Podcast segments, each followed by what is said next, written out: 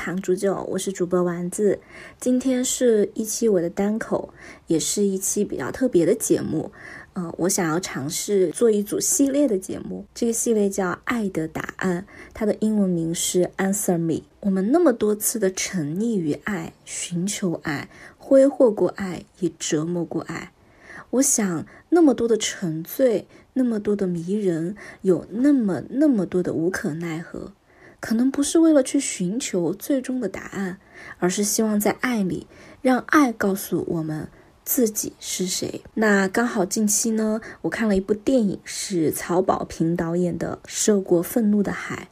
啊，看完之后很有感触。透过这部电影去看一下我们在原生家庭，我们在亲密关系、两性亲密关系、亲子关系之中对爱的表达和对爱的无能。其实一开始看这部电影的时候，我是带着悬疑剧情去看的，因为在看这部电影之前，我有听过一些节目，也有尝试去看过呃原版的一些小说。那原版小说呃整个故事的情节里面，悬疑的色彩会比较多一些，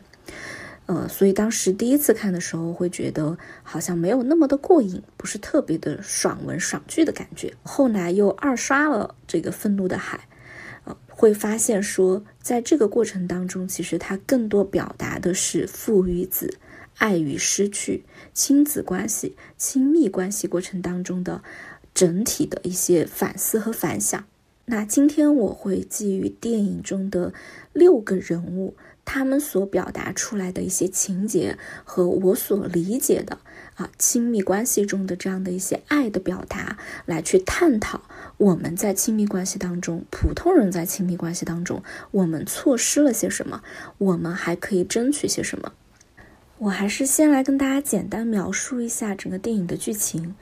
电影的剧情，主人公，电影的主人公金陨石是一个捕鱼的船员，他为女儿金丽娜留学日本，在海上捕鱼。但突然有一天，换来了女儿在日本失踪的消息。金陨石和前妻顾红就生就到了日本，然后去寻找女儿，但却换来女儿身中十七刀离奇身亡的一个死讯。经过警方的排查，最大的嫌疑人指向了女儿生前的男朋友李苗苗。老金就踏上了愤怒的寻寻仇之路。在但李苗苗的母亲景兰是一个高官的女儿。在景兰的庇护下，不断的潜逃，脑金也不断的追逐，在最后的找到李苗苗之后，发现，哦，女儿金丽娜并不是被李苗苗所杀，而是自杀。脑金开始茫然的去寻找为什么女儿会自杀，最终揭揭破了女儿自杀的这样的一些原因。整个故事，当我看完之后，我对故事中的四个成年人其实是有一些一些感触的。愤怒的海其实是由愤怒的人掀起的。那整个电影最主要的愤怒的人当然是老金啦，金陨石。那老金代表的是一种非常传统的男性父亲的这种形象，他对家庭的理解就是传统的男主外女主内，对于子女的教育和关心是一种简单粗暴式的给予金钱，冻不着，饿不死。同时，老金又因为自己离异，心里有一些不甘，所以他一厢情愿的用自己的一些方式去锻炼和逼着女儿去学习他不想学习的东西，比如说游泳，又用自己的一些粗暴的方式去照顾女儿，比如说降温。在这个期间，他还因为和妻子离异，自己比较忙碌等等一系列的原因，多次把女儿送到前妻身边去，所以。女儿对于老金的这种情感和这种亲子之间的连接是非常浅的。老金在他心目中的一些形象，并没有一个很温暖的照顾自己的父亲的形象，而是整个家庭，特别是离异后的家庭，给他塑造了一种支离破碎的、无人关心、无人关怀的这样的一个场景。网上有很多的网友啊，会批判说老金对于女儿的死亡，其实并不爱女儿，啊，他的愤怒是因为自己是爱面子的。那这个话题，我跟和我同龄的一些朋友有聊到过。其实我不这么看，我会认为，老金的愤怒当中，其实是有夹杂他私人的一些情感，这个毋庸置疑。但是他对于女儿的死亡本身是否有愤怒，肯定是有的。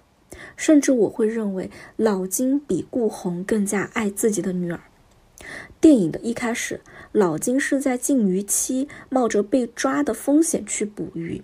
电影一开始的镜头，他自己碎碎念，就黄渤饰演的那个角色，碎碎念的要去计算出这种冒着风险出一趟海能赚多少钱，能捕多少鱼。最后他又说了一句：“给你在日本念书够不够？”这种计算和平衡，非常非常像一个传统的父权语境下的男人。他依靠挣钱养家和付出这种表面上的付出来去表达一个父亲的形象，但是在整个愤怒过程当中，我们又能明显的看到老金私人的这种被侵犯、所属品被侵犯的这种感觉，比如说他在。很多呃，比如说很多观众，包括影评人会描述有几个镜头啊，说老金不爱女儿，他面对自己女儿的死亡的尸体是吐了，而且是作为一个人偏理性的这种觉悟去提醒他，你是一个父亲，你怎么可以面对女儿的尸体就吐了？包括啊，老金对日本警察说：“我金陨石的女儿被糟蹋了，我能不弄她？”啊，还有就是剧情里面周迅饰演的景南，就是李苗苗母亲的这个角色，对老金说：“啊，你你根本不爱你的女儿，你把女儿私密的视频毫不介意的给其他人看，只是为了复仇和找到线索等等这一系列的行为。”当然，我们可以说老金的爱里夹杂了太多以我为中心的私欲，但父女血亲一场，做父亲的应该要为女儿找到真凶。小娜是我的女儿，我的女儿在父权传统父权语境下，是我一个男性一个父权的附属品，我的附属品被欺负了，就是我被欺负了，所以我要复仇，这是老金愤怒的本因。在我看来，我觉得这是老金愤怒的本因。但是当愤怒发泄完成后，背后隐藏的是老金金陨石对维续亲情的无能为力，或者是说，在传统语境下，父亲这一形象，除了给予你钱，除了把你养育大，除了给到你面上的所有人都可以看到的这种物质以外，我以无能为力摄入你的内心，我也无法走进你的内心。我甚至没有想过来真实的看一下我的子女，我的亲人，他到底变成了什么样。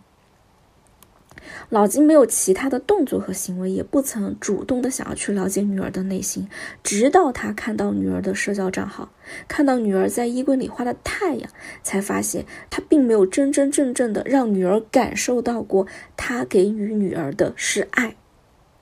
很多人会说，啊，脑筋一直没有真正的爱过女儿。我觉得是爱过的。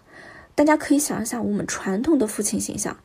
你可以说他不懂得怎么表达爱，你也可以说他爱里有压迫，你也可以说他的爱自以为是。但他真的不爱你吗？他其实是爱的。所以我会在这里说，他一直以来并没有真真正正的让自己的女儿体会过什么是爱。这种所谓的自以为是的付出，其实当中带有强烈的父权压迫。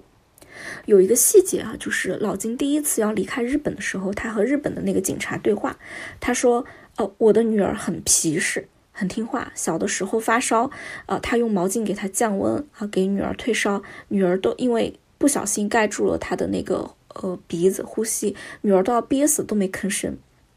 这是一种非常典型的父权语境下父爱的隐形压迫。如果一个小朋友他正常的成长过程当中，一些表达的诉求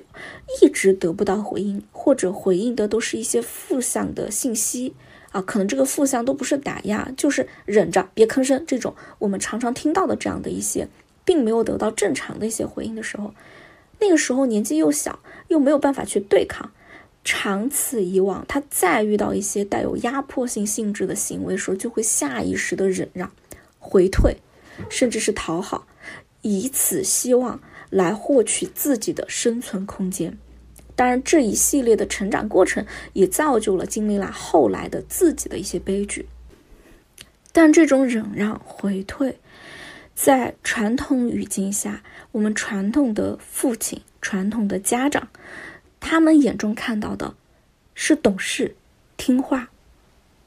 我们仔细想想。成长过程当中，通常被父母夸奖说孩子从小到大都很懂事、很听话，从来不给父母添麻烦的时候，是不是这个孩子，这个懂事的孩子或多或少对自己的内心的某一份诉求是有压抑的？我举一个我自己的例子，我小的时候，我的母亲不止一次的当着我的面说我在读书生涯中从来没有过早恋这种情况啊，这种行为。他会认为这种行为很糟心，会带来一系列糟心的事情，会烦着家里人。所以每一次他听到别人家小孩、别人家小孩早恋给家里带来的一系列的麻烦的时候，什么家长每天要关注心态呀、跟踪啊，要去找其他小孩聊天啊，去找老师等等，他都会认为我是他内心的骄傲，因为我从来没有这样的一些事情。那这个事情带来的结果是什么？带来的结果是我历史所有的恋爱史，我的父母几乎是不知道的。可能他隐约能感受到我一段时间是在谈恋爱的，但具体谈的怎么样，和什么样的人在谈，他们其实很陌生，知道的信息非常少。我不会主动的去跟他们讲。我在谈恋爱，我谈的是什么样的人？甚至我从来没有想过，我会把我恋爱的对象带回到家里去跟他们看。我也是很久之后才发现，我从来不跟我的父母去描述我的情感状态。有一个很重要的原因是，我觉得恋爱这件事情会给他们带来负担，会让他们觉得这是一件麻烦的事情，所以。我从电影中老金的愤怒里面可以看到，传统的子女教养里面父权语境下的关心和爱，很多时候是一种自以为是的关心和爱。他们的无能表现在不愿意去接触、去深入的了解自己的小孩，通常以成年人的生活方式和生活基础去要求小孩。为什么呢？因为缺乏耐心，因为成长需要一步一步。教养需要一点一点来，这太慢了。特别是对于一个离异的家庭，自己要承担的成年人的责任和成年人的担当是双倍的。这中间需要大量的耐心、自我成长、沟通的技巧等等等等。他们不愿意妥协，也不愿意学习，所以亲子的关系当中选择了带有隐形的压迫的方式。他们并不知道。很多时候，甚至连小朋友自己都不知道，这种隐形的压迫，并不是大是大非的吼你一句“你再怎么样，我就要打断你的腿”这种行为。有时候可能是很小的一个语句，比如不告诉你任何原因就让你不要吃某种东西，或者因为自己不喜欢吃，所以家里从来就不做某项东西。他们带来的后果就是，小朋友长大之后可能从来就不吃。本能的拒绝某些东西，或者说本能的非常喜欢吃某些东西，这就是传统语境下带有隐形压迫的爱的表达。那和老金相反的另外一位家长，就是影片中的家长李烈。他是传统父权反抗的愤怒。很多朋友在看影片，包括我看网上有很多的评论啊，就会说，呃，其实刚开始的时候是看不出李烈是想要杀自己的小孩的。李烈啊，是李苗苗的父亲，他其实是在影片比较后半段的时候展示了自己的愤怒。他的愤怒，在我看看来，其实不是一个父亲对儿子的愤怒，也不是一个父亲对自己儿子仇人的愤怒。他的愤怒比较隐形，他是自己的父权传统的父权被反抗的愤怒。大部分的同学是在最后李烈在就是涉过那呃涉过海，然后在船上被老金说中以后疯癫以后才知道，李烈并不爱自己的儿子。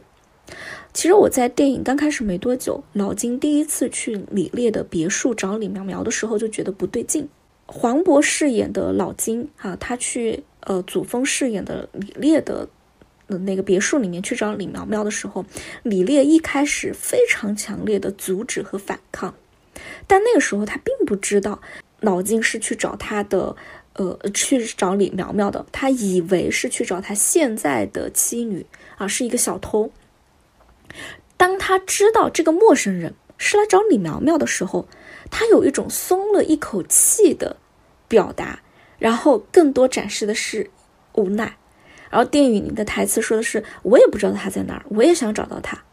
然后拿出手机说：“你再不走，我就报警。”祖峰演老师饰演的这个这个角色的。这个拿捏，我觉得是非常到位的，因为这个行动，这种无奈和有一种有气无力的那种感觉，这个行动对比起周迅演的李苗苗的母亲的这个角色，第一次看到老脑筋表达出来行动是完全不同的。周迅饰演的景兰是李苗苗的母亲，景兰表现出来的，就她看到老金，她表现出来的是我的孩子有错，我希望找到他。虽然我现在也不知道他在哪儿，我希望找到他，但我求你不要伤害他。他表达的那种内心是有一种紧迫和担忧，同时又有一种安抚。但是李苗苗的父亲是完全没有的。这里这两位的演员捕捉的非常到位。我当时就很疑惑啊，就是自己的儿子杀了人，呃，然后杀杀人的那个。被杀的那个孩子的父亲要来杀自己的儿子，作为父亲，自己并不担忧，而是一种无奈。那么，他真的爱自己的儿子吗？李烈的愤怒表面上是看是老金在船上说的那些，呃，就是李苗苗伤害了他的母亲，伤害了他现在的女儿，伤害了他的妻女等等一系列的行为。但实际上，我认为这个愤怒背后的本质是他作为一个父亲，他的父权语境在自己孩子这里失效，甚至被自己的儿子用一种非常阴间的方式来戏谑和挑衅了。影片的后半段其实就是警察啊，呃，给老金交代了，就是说李苗苗的成长过程。那李苗苗因为她的成长是一个比较，嗯。畸形的一个成长吧，就是他因为父母的离异，做了特别多伤害自己父亲亲人的行为，啊，包括也不限于伤害自己的奶奶，导致自己的奶奶去世了，然后伤害自己同父异母的妹妹，啊，甚至最后影片他可能是直接用硫酸去泼了他妹妹的脸，啊，伤害自己父亲的下属等等等等。李烈这种父权的失落，是一开始从亲密关系当中失落的。他和李苗苗的母亲景兰的婚姻当中，他是依赖景兰权利的那一方。即使我们可以从影片看到，即使他们俩离婚了，他和景兰之间依然有一种示威的权力依赖的关系。他在两性亲密关系当中，权力就已经失落了。同时，因为李苗苗在母亲的保护下，他的父权的权威也无法在亲子关系中施展。比如说，他其实很清楚李苗苗是一个需要被教育，他的性格需要被引导。他也了解李苗苗做了很多很多的坏事儿，他希望李苗苗能够被送进监狱。但是这种希望他并不敢，就是正大光明的去跟景南探讨，他也不敢作为一个父亲用父亲的身份站出来说我的儿子应该这样被教育，因为他的权利，他认为他的父权，他的影响力。在亲密关系当中，两性亲密关系当中已经被失落了，所以在面对这些矛盾的时候，他选择回避。当然，网上也有很多呃专家也好，心理学家也好，也分析出来了，就是李烈是一个呃回避型人格啊，回避型人格，所以他面对这种矛盾的时候，他就倾向于选择性回避。啊，我们其实。可以看到很多影视作品，也会有这样的一些父亲，或者说是这样的一些呃成年人的这样的一些描述。比如说《都挺好》里面那个姚晨的呃那个爸爸啊，就是苏大强，他其实就是这样一个回避型的这样的一个人格。他的这种无能为力，其实由于长期的压抑。啊，因为景兰的权力一直都在控制李苗苗，一直对对李苗苗做了非常多的纵容和保护，所以他压抑到最后，他的疯癫是一种无能的发泄。他对自己儿子的报复是一场持久以来男性权威被挑战的报复。有很多人说，看到那场戏的时候说啊，为什么李烈最后会在船上就疯了，突然之间疯了，而而且还会对老金施暴？其实我看到这这一刻的时候，我会觉得他是因为父权的这种权力、话语权的压抑。让他已经不相信那个长期对抗自己的同性是自己的儿子，他希望自己儿子进监狱，不是说希望自己的儿子被改好，而是希望自己的父权能够在儿子这个地方有的放矢，所以他会暗暗的去帮助老金，希望老金抓到自己的儿子，而这种他希望得到惩罚是不带任何父子亲情的。就是一个成年男性对另外一个成年男性的报复，是只是说这场报复因为道德层面的父子血缘的关系，因为景兰的权利，他没有办法在明面上去表露，所以暗暗的给到帮助。其实对比老金，我更偏向说李烈对李苗苗是绝望的。我们都不说没有爱，或者说很失望，我觉得他是绝望的。他认为李苗苗不可能改好。我们对比一下，同样的就是父亲了解自己儿子的这种罪恶，比如说《隐秘的角落》里面，张张颂文知道自己的儿子可能间接的杀死了自己的女儿的最后关头。如果真的这是他唯一的儿子，在最后关头，他是会站出来救自己的儿子，让自己的儿子一切好好活下去。但即使在电影里面，李烈对着景兰说：“这是我唯一的儿子”的时候，他只是因为血亲和道德要说出“这是我唯一的儿子，这也是我儿子”这样的话，但其实他的内心还是希望说，这个人他就应该要进监狱，他并没有去考虑李苗苗进了监狱以后的事情。啊，这是两种完全不同的对自己的亲子当中有爱和无爱的表现。那说完李烈，我想来说一下景南，就周迅演绎的李苗苗的父亲啊，是呃李苗苗的母亲，不好意思，啊是景兰这个女性。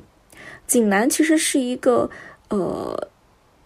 知识分子，然后他所有的动作都非常的得体，有智慧，有计谋。他对比。呃，金丽娜的父亲就是黄渤饰演的老金，是一个不同的一种形象啊。完全老金的愤怒，如果如千金啊，明明面上来的话，那景南的这种呃技巧就是四两拨千斤，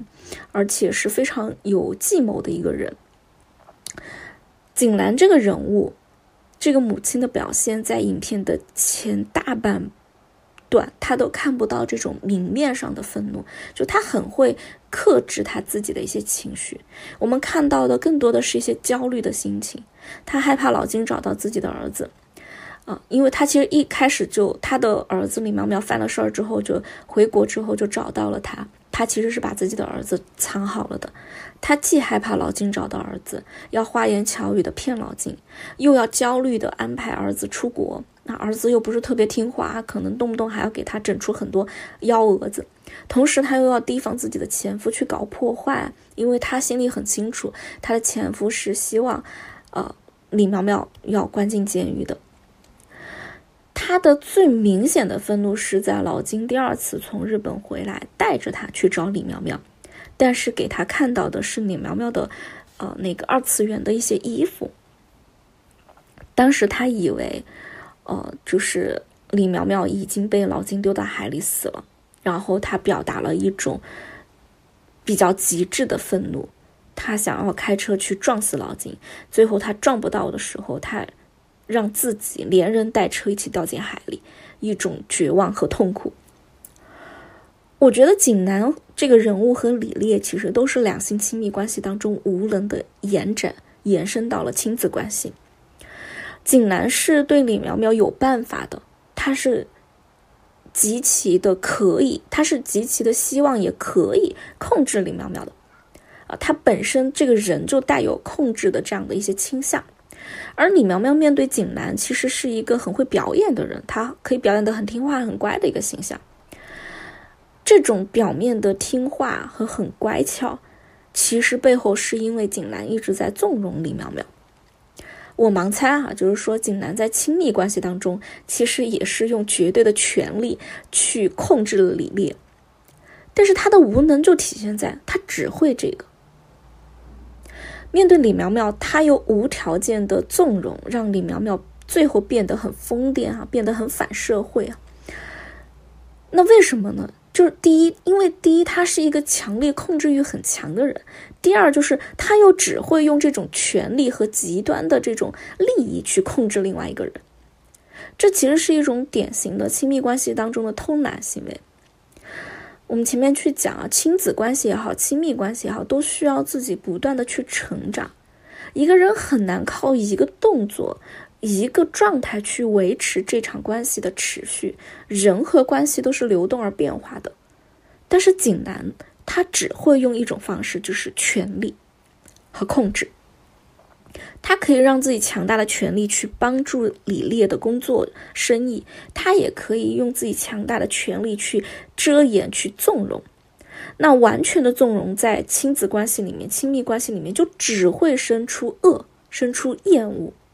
因为人是贪婪的，你无法纵容他，纵容出一种善意来，贪婪最后就会生成一种恶。我们在成长当中也常常会看到一些小孩，这个就从古到今都会有啊，父母溺爱纵容，在很小的时候觉得小孩子还小啊，不着急，最后变成了巨婴，变成了恶人。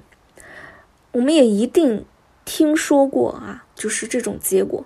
其实就是一种爱无能。我希望爱你，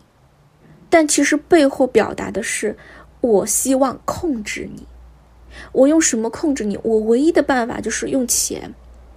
只要你不听话，我就用钱；只要你不听话，只要你犯了事儿，只要你怎么样，你就会回到我身边。我用我的权权力，我用我的钱来纵容你。实际上是我用我的权利，我用我的钱来控制你。其实，一个社会阶层里面，如果一个人有钱有权利，他身边一定有更多的资源可以让他学习到什么是爱。而如果一个人给予另外一个人无限的钱和权利，那么这不是爱，这就是一种无限的纵容，而纵容的背后就是。欲望和控制，景南和李苗苗甚至都不在一个国家。景南在德国，李苗苗在日本，这就说明了景南根本不爱李苗苗，他只想控制李苗苗。他唯一表面的关爱就是用钱和权力去关爱，而钱和权力得到的只是听话和乖巧，在你面前的听话和乖巧。但景南不在意。只要我的眼睛里看到我的儿子是听话的，是乖巧的，是顺我意图的，那么这个世界上其他人对他的评价，我可以忽略，我可以不相信，我只相信他的表演，因为只要他还愿意在我面前表演的时候，我就已经控制他了。这不是对子女的爱，这是对亲子关系的无能。而影片中的另外一位母亲金丽娜的母亲。啊，是闫妮饰演的顾红。这个母亲是我整部影片当中最讨厌的一个人。很多人可能会很不喜欢，呃，李苗苗，很不喜欢金丽娜，很不喜欢老金。但其实我认为顾红这样的一个形象是常常发生在我们生活当中的。首先，顾红这个角色在影片里面琢磨就不多。就是出场的次数也不多，整体表现就是来来回回去日本，然后帮女儿呃呃办办葬礼。但是这为数不多的几场戏里面，就是着墨最多的是他和老金的吵架争吵。我们常常看到这样的一些影子：婚姻中很多的妻子会责怪丈夫，啊，比起老金的这种父权压迫、自以为是，我觉得顾红是更加不爱金丽拉的那个人。顾红去日本找女儿，知道女儿去世，办理女儿的丧事，这一切看起来合乎情理，没有任何的，没有什么毛病。面对老金的复仇，他没有多问，他的内心有的是强烈的抱怨。他觉得老金没有尽到父亲的责任，在葬礼上匆匆离去。最后，他想报复老金，他不告诉老金女儿的墓地地址。这一系列，我看到的是在亲子关系当中的无声的推卸。我看到这个影片的时候，当时很多问号。这个母亲一点都不想知道自己的女儿是怎么死的吗？你的女儿身中十七刀，在故事的前半段的时候，其实根本不知道金丽娜是自杀的，而且死前死死状那么的惨烈，死前警方还判断说会和跟多人有性交的这种关系啊，性交的这种痕迹，他一点都不想知道原因吗？一点都不想找到凶手吗？其实这种表现就是一种典型的“我已无能为力”。我知道我无能为力。我面对你死状的时候，我就知道我在日本这个地方，我人生地不熟，我也没有这个能力找到凶手，警方都找不到，我何来能力找到呢？我唯一能做的就是我帮你把葬礼办好。但我们回顾一下，通常这样的父母啊，他不不一定限定于母亲啊。通常这样的父母，他们会怎么样？他们会勇敢的承认说我已经没有能力了，但他们会在亲子关系的另一方去做要求，对亲子关系的另一方、亲密关系的另一方，啊，这两种关系的另一方去做要求。比如说顾红，我没有能力管你了，但是你是被你父亲养育大的，你的父亲不能没有能力，不能不管。所以，当这个父亲的角色失职之后，你惨遭杀害之后，我可以理直气壮地抱怨这个父亲，是抱怨，不是责备，因为我也知道这个父亲并不是直接伤害你的凶手，但我可以抱怨他没有照顾好你，以此我的内心可以推诿掉我作为我和你这场子女亲子关系当中的责任。我们。影片也能够看到老金和顾红离婚以后，金丽娜被父母来回的送走，所以他最后才会觉得说这个世界没有人爱自己。那如果作为金丽娜的另外一场、另外一个亲亲子关系的另外一方，顾红，他真的很关心，真的很爱自己的女儿，他是不舍得自己的女儿来回被送来送去的。如果他面对女儿的死真的是锥心之痛。为什么他连问都不问一句，女儿怎么死的？老金为什么疯了一样要去日本？为什么突然要离开葬礼？他没有问，他在影片中比较像一个工具人，但是反而这样的角色我们常常最常见到，可能这样的一个母亲形象，她已经离异了，他也没有多大的能力，他在两性的亲密关系当中也活得并不好。所以，这样的形象通常都会承认自己不好，自己没有能力，自己做不到。但他们就是会希望关系中的另一方要做好，用道德、用责任来要求你。比如，大家想想，你们有没有听到过？我承认我确实对你关心不好，我以前确实没有那么多的时间可以来照顾你，但这难道就是你来顶撞我的理由吗？我就是没有办法，没有这个钱可以帮你买东西，那你怎么不去找你爸要呢？我老了，我没有能力了，我只有你这样一个孩子，你难道都不愿意回来照顾我吗？这种承认自己在情感中的无能，但又利用情感中的无能去绑架和要求别人的行为，是最让人痛恨的。我们可以说老金是自恋的。因为他自恋，他无知，他不知道什么是真正的爱，怎么样正确的去爱。但顾红就是完全的自知但推诿。亲子关系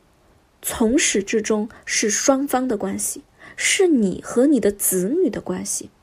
如果你们没有离异，那么你和你的伴侣，你的伴侣可以作为你和你子女亲子关系的助攻方。帮助你更好的去完成你的亲子关系的整段路程。但不管你们是否离异，都是你和你子女的关系。你怎么看这段关系？你怎么去对待你的子女？你的子女就会回报你什么？不能因为你离异了，你就没有亲子关系的责任，你的子女天然就应该失去你这一部分爱的能量，而且这一份爱的能量天然的就应该在你另一半里面去付出。我非常不喜欢那种歌颂，呃，离异方或者有一方就是鳏寡孤独，然后，呃，鳏寡方任何一方又当爹又当妈，他其实不应该。就是离异之后的那一个人，他也不应该就承担照顾子女的那一个人，他都不应该又当爹又当妈。爹是谁，爹就应该要去负责任；妈是谁，妈就应该要去负责任。我们在影片中可以看到金丽娜非常的恨老金，她甚至做梦梦到过老金吊死。可是比起恨这种强烈的情感，金丽娜对顾红是无感，全片没有反映任何金丽娜。就是对母亲的一点点感觉，她临死都想不起自己的母亲。他画在衣柜里面画的那些太阳，其实那个衣柜门打开看到的都是老金。为什么？因为这个角色是完全缺位的。比起爱的正确表达，顾红是完全没有爱，没有爱就算了，还要推诿，还要埋怨，这是非常恶心的。以上这四个人物啊，很多网友就会从心理层面去分析他们的人格啊。我看到很多的资料分析的也都很对啊。老金是自恋型人格，景兰是控制型人格，李烈是回避型人格。那那个顾红因为角色可能比较少，所以其实没有太多的分析啊。我们也可以看到，他们不仅仅是在自己的亲密关系中表现得很失败，其实往上去延展，他们自己在在两性亲密关系当中也是很失败的。老金很明显是不够爱自己的，他虽然很自恋，但是他不够自爱啊，自恋不等于自爱，所以他会为了面子去打架冒险，也可以不顾生命危险去捕鱼。一个对自己不够自爱的人，他其实只会。在意眼前的得失，一个不自爱但又自恋的人，其实就关注不到他人，就没有能量可以去爱他人。那顾红自然而然要离开，女儿长期感受不到被爱的感受，也会容易啊有其他情绪上的一些问题。那顾红不说了，他就只爱只爱他自己，只在意自己活得好不好，这是一种自私。景南不能够真的去爱李烈，他就像我们刚刚讲的，他只懂得用权力去压迫和控制另一半，最后用同样的方式把自己的孩子纵容纵容养蛊，养出了一个祸患。李烈回避所有的亲密关系里面的矛盾和风险，他不敢承担作为父亲的责任和义务。那不担责的人也无权强调自己的权利。啊，看起来这两个家庭四个成年人面对的是一场人间惨剧，好像是个意外。但实际上，生活中有太多不是这样极端，但同样这样爱无能的父母。这样父母造就的或许不是人间惨案，但有可能是一个个不幸的人生。面对这样的父母啊，长辈、家长，我通常就是一句话，我觉得要先去修复自己的亲密关系。那修复亲密关系的前提是要爱自己，你先要有爱人和爱自己的能力。不管你爱的这个人是你当下的伴侣，还是说你新的伴侣。如果你没有这个，你是很难在亲子关系当中去释放真正的善意的，因为教养小孩，他所需要的耐心、磨合和沟通，其实是比亲密关系当中更要难的。最后，我想说一下剧中的两个悲惨的人物啊，李苗苗和金丽娜。在我看来，李苗苗和金丽娜其实都是原生家庭得不到爱之后的两种极端。他们其实是故事当中的镜像人物。李苗苗是通过折磨他人、影响外部的因素来获取内心的满足和他人的关注；金丽娜是通过妥协自我、牺牲自我来获取他人的爱。这两种其实都是不够自爱的极端。这两种获得的也都不是他人对自己的爱。可能是他人对自己的怜悯，也有可能是他人对自己的恐惧，也有可能是他人对自己的崇拜。我知道很多网友会分析出来说，李苗苗是典型的反社会人格啊，金丽娜是讨好型人格，有很多很多的分析。我今天在这里想聊的不是这种极端人格的表现，我想聊的是，或者我想表达的是，在我们身边可能不那么极致的会遇到这么极端的两者，但我们会遇到有这两种现象但不极端的人，比如说在亲密关系当中容易暴躁的人，在亲密关系当中不善沟通的人，在亲密关系当中讨好的人。或者是为了爱情不顾理智、无端牺牲的人，还有很多很多人会莫名其妙回来告诉你说：“我就是没有安全感，你就是我的安全感。”等等等等，这些人，这些人可能是我们朋友，甚至有可能是我们自己。我想对这些人或者对这样的我们去说：世界不欠任何人，我们也不欠这个世界。我们要始终爱自己，以及相信有人在爱你。注意是在爱你，不是会爱你。其实，我们一个人如果生下来原生家庭很美好，父母很相爱、很和谐，家庭很圆满，我们可以在自己童年的时候就被教会怎么样去爱自己，以及如何去爱人，习得爱人的能力。爱的能力，这是一件非常幸运的事情，甚至可以理解这是中彩票的事情。因为大部分的人原生家庭或多或少都有那么一点不完美。不完美的时候，不够幸运的时候，成长中我们要自己做自己的幸运石，自己去成就自己。爱自己，不是说我要花多少钱买多少名牌让自己高兴。也不是说要无端的纵容自己的欲望，爱自己，是我们要真真正正的能够让自己变得更好，让自己能够平静。我觉得有三件事情是可以面对这样的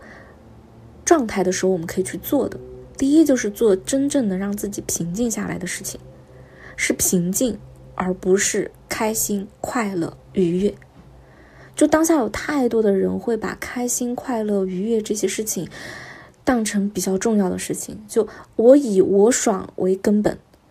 我与其什么什么不如稳定发疯等等。呃，我以我当下的快乐为最根本，这不是爱自己的表现。你真真正正能平静下来，其实是能够习得性长久的感受到爱、善意的。做真正让自己平静下来的事情，这个事情一定不是一件消耗的事情。这个事情可以让你自己的内心平静。回想一下我自己的亲密关系，我真正爱上一个人的瞬间，不是那些疯狂、快乐、开心的瞬间，更多的让我有安全感和安心的，其实就是一些平静的日常。比如坐在客厅的地板上，坐在爱人的腿边，两个人可能什么都不说，可能什么都不做，就是这样平静的，能够感受到一种静下来的力量。那么爱自己，是要努力的去找到，并且训练自己，日常就能做一些让自己安心和平静的事情。因为只有这样，你有这样的一些习惯，你有这样的一些状态的时候，在你遇到社会的不公、不安的舆论、是困难的事情的时候，这样一个事情能够让你逃避世界的纷杂，你就进入了自己安全的小港湾。影片最后啊，是就是导演表达了一下，就呃，唯有父母和父母的爱和家庭是我们终身依靠的港湾。我觉得，嗯，我对这件事情是略有微词的，因为不是每一个人的原生家庭和每一个人的父母都能有那么强有力的力量，可以给我们支撑这个港湾。啊，很多时候我们是需要自己给自己啊寻找这样一个避世的小港湾的。而且在这个避世的小港湾里面，我们能够去恢复能量、恢复心态。在这样的一个小港湾里面，如果还能找到一些成就感，这样稳定的事情，能够不断不断的积累成就感的时候，我们自己就可以给自己带来源源不断的希望。以前非常稳定的，我觉得安全感的来源是我和我的伴侣的拥抱。分手以后。我找到了我自己的稳定的、平静的一件事情，就是打扫卫生和收纳。我每个礼拜都会，呃，有意识的去做很多的清洁啊，就是家庭的这种清洁和收纳。因为我在做这些事情的时候，脑子里面不会想其他的东西，我不会觉得累。然后收纳完成之后，还会觉得焕然一新，好像内心的很多日常的一些杂念都被抛开了。而且扔东西，就是没有用的东西，就会很干脆利落的去把它扔掉。然后每一次打扫的时候，自己也会去强调说不要买那么多的东西，不断的反复的这种训练，这种是可以习得、可以训练的。你不断的反复和习得训练之后，你就知道。当你遇到困难，当你遇到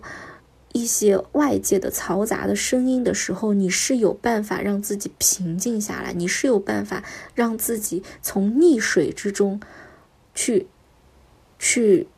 获得救助的。而这个救助是自己的力量，不是别人的力量。金丽娜为什么他会说一句“没有一个人在完全了解我之后还能这么爱我”？因为他自己也很清楚。他要的爱不是一点点，他要的爱是一种占有的爱。他的所有的安全和感受这个世界的力量，完全需要通过他人的关怀，需要通过他人来去给自己。这种一旦依赖别人的力量的时候，其实自己和这个世界的关系是一一个被动的关系。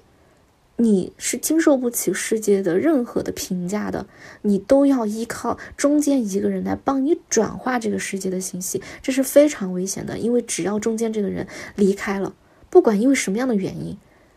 他不再给你你期待的一些东西，哪怕是期待的这个度不够的时候，你都很容易溺水。所以，让自己平静下来的这件事情，我们要努力，并且训练自己。让自己能够习得这件事情，因为这件事情可以帮助我们去逃避外界，让自己平安，同时也是自己拯救自己的这么一种力量。第二件事情是不断的给世界正反馈。虽然说这个世界哈就是好人多，我们还是要相信这个世界的善意，但是这个世界的善意不会莫名其妙的赋予我们吧？所以。只有我们主动的向这个世界发出正反馈，才有可能带来有人在爱你的视角。像我前面说的，我们要始终相信爱自己，以及相信有人在爱你。那我们怎么才能相信有人在爱我们，而不是有人会爱我们？有时候做一些细小的正向的事情、善意的事情，就可能会被这个世界带来正反馈。比如我今天下楼把垃圾分类做得非常的好啊，可能得到了环卫员的一声谢谢。比如我救了一只小猫，然后网络上有很多人给了我一些啊正向的一些反馈。当然，我觉得呃现在网络的这个舆论不是那么的友善啊，我们可以不用。有时候如果我们在在网络上得不到这种正向的声音的时候，我们可以在现实生活当中。啊，得到一些正向的声音，参加一些公益的活动组织，然后去做一些正向的事情。你在收到这一声声的谢谢和一声声的这种正向的反馈的时候，其实你都会感受到这个世界的善。这种善意的正向的反馈会让你觉得有人在爱你，这个很重要。因为如果我们一直在追求的是有人会爱你，那其实还是一种向外求啊，向外去。争取，那如果争取不到，那就会自我的反省啊，自我的失望，然后可能自我的一些 PUA，这个不对，它还是一种向外的，呃，这种向外求。如果你真的你的世界，你当下的阶段是觉得世界晦暗无明，你也可以选择去呃收养一只猫猫。你真的非常需要陪伴的话，收养一只猫猫，收养一只宠物。然后让自己感受到来自动物、来自这个大自然的这种爱的反馈，甚至可以去寻找一些信仰。我非常非常幸运的是，我在二零二一年的时候养了我的两只小猫，而在这中间，我非常非常感恩的是，因为一念，因为一念啊，一刹那的那个信念，我把我们家的弟弟啊带回来了。就是当时其实只想养姐姐，没想养弟弟，就是一瞬间就把弟弟给带回来了。因为我的我们的弟弟是一个非常非常粘人的小猫。我在经历了比较痛苦的分手的时候，我的第一反应就是我要把我的猫接回家。然后我的弟弟非常的黏我，他的那种亲人的那种感受，就是亲黏的这样的一些行为，让我感觉他很爱我。啊，这就是给到我正向的一些视角，爱我的一些视角。同时，我在网上也看到过一个讯息啊，就是有人在这个电影下面的一个评论说，真实的，就是亲子关系完全失败的，感受不到家庭温暖的小孩，他会去找一些宗教的信仰，他会去找新基督，然后他会觉得上帝是爱他的。就我们一定要做一些事情，让自己能感受到有人在爱我们，因为。得到这个讯息之后，我们会生长出自我成长和自我向内去长一些我在爱的这样的一些能量。你相信有人在爱你，你就不会过多的往外去寻找，而会依靠自己的内部去生长更强大的善，从此又将这样的一些善去正向正向反馈给再爱你的这些人事物。这就是一种正向的循环，你就再也不害怕，再也不会感觉你被人遗弃、被人丢掉。第三件事情是，我们要去做对自己身体有益的事情，无论是呃坚持锻炼、饮食健康，还是早睡，这些动作其实都是保存我们的生理能量。一个人的心态要健康，他的基础其实是心身体要健康。身体健康也可以更好的促进心态的一些健康啊，当然这些都是 可能大家听下来就是一些正确的废话。但是如果我们有一个健康的身体，其实面对世界的物理风雨的时候是不容易害怕的，也不容易退缩的，也会给我们带来更多的自信。而自信就是爱自己的开始。听到这里，我真心的希望所有的听友，无论我们曾经经历过什么样的家庭。在亲密关系中，是否得到过正向的反馈？经历过什么惨痛的过往？都不要被自己或者他人短暂的愤怒、埋怨情绪，被这个世界的讨伐所迷惑；也不要因为旁人的爱无能或者自己短暂的爱无能所影响，因为你要相信，你本就可以爱自己。爱众生，爱世界。好啦，今天的节目就到这里啦，感谢您的收听，希望你今天也能爱自己。我们下期再见，拜拜。